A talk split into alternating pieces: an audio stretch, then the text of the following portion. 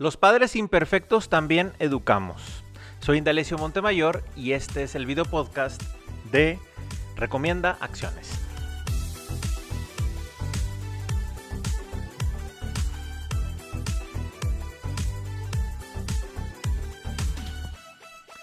Es muy bueno que tanto tú como yo seamos ese tipo de padres que nos informemos, que nos gusta leer, que vamos a cursos o que vamos a conferencias sobre paternidad, ya sea a nivel presencial o también que las vemos en línea, algún contenido que nos andan compartiendo por ahí en WhatsApp o que las vemos en redes sociales.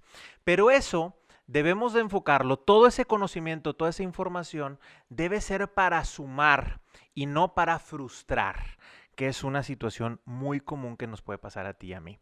Nos sentimos a veces intimidados por las responsabilidades de ser papá o de ser mamá.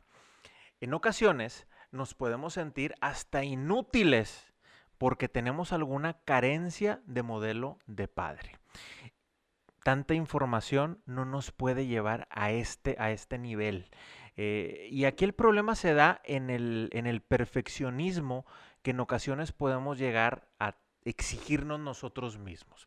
Es decir, si algo no sale bien, es porque soy mal padre o soy mala madre. Y si este pensamiento se pone en el centro, corremos un gran riesgo. Y ese riesgo puede ser el, como no me sale, mejor no hago nada y me aparto. Voy a evitar hacer un daño mayor a mi hijo o a mi hija y mejor me, me hago un lado y no me involucro. Y eso ha pasado con muchos papás. Y todo parte de una exigencia de uno mismo. Nadie te está poniendo esa exigencia. Tu hijo no te está poniendo esa exigencia. ¿sí? Es normal que sintamos algo de miedo. Es normal. No saber qué hacer en ciertas cosas es normal que, las, que nos pase. Reaccionar mal y decirle a veces a nuestros hijos palabras o formas de decirle las cosas, este, que a lo mejor son un poco lamentables, también pasa. Nos pasa a ti y a mí y le pasa a muchos papás. Aquí la clave está en, en, en que sepamos que es muy formativo para nuestros hijos saber decirles perdón también nosotros. Ahí está la clave. A ti y a mí nos enseñaron el perdón desde bien chiquitos, pero pensamos que el papá no le puede decir perdón a los hijos. Y es ahí un error que tenemos y una falsa creencia. Si yo le grité de más, si yo inclusive insulté, le dije una maldición, lo describí de una manera que yo sé que no es mi hijo, se vale una vez que hayamos pasado la emoción, pues disculparnos. Siempre seremos primerizos y es algo que tenemos que tener. No porque me digas, no, yo ya tengo dos hijos, tres hijos, cuatro hijos, cinco hijos, los que tú me digas.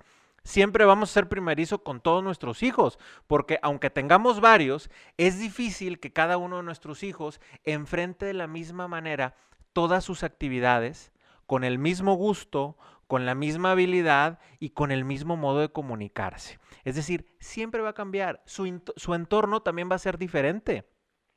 Tu hijo mayor pues estaba solo en su momento, pero tus otros hijos pues ya tenían hermanos y el grupo que les tocó, los amiguitos, este, nuestro estado de ánimo es diferente, nuestra situación económica como familia también es diferente, nuestro estado de ánimo, nuestra fuerza, nuestra energía, todo el entorno es diferente. Entonces, vamos a experimentar siempre cosas diferentes con cada uno de nuestros hijos. No es que sea experto, ¿no? Pero tengo ciertas herramientas que me van a permitir darle lo mejor a mis hijos. Por eso el perdón es perfectamente válido.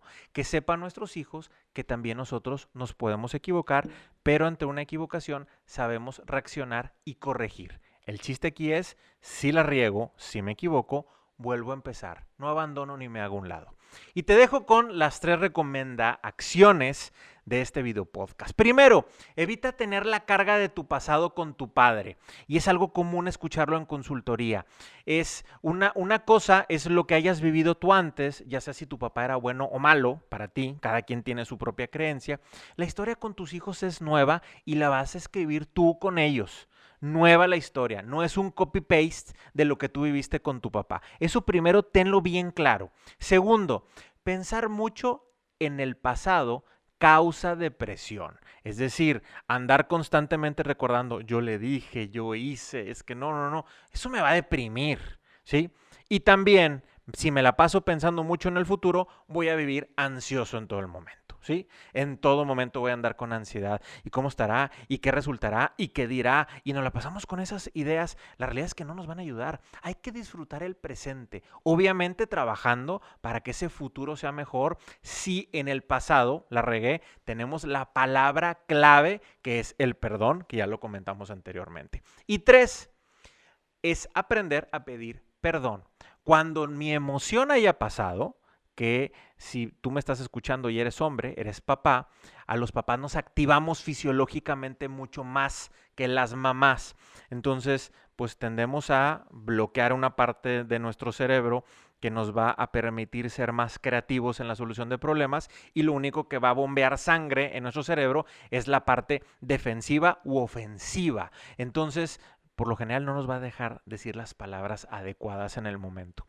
Por eso a veces vale la pena como que poner el alto. Si no le voy a decir nada positivo a mi hijo, pues a lo mejor mejor me quedo callado en ese momento y luego le diré lo que sí debe pasar.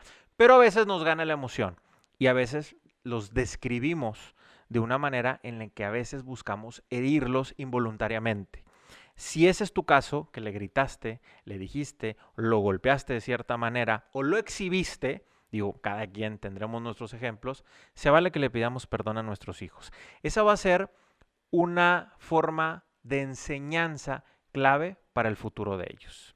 Soy Indalecio Montemayor de Family Link y este fue nuestro video podcast de Recomienda Acciones. Nos escuchamos la próxima semana.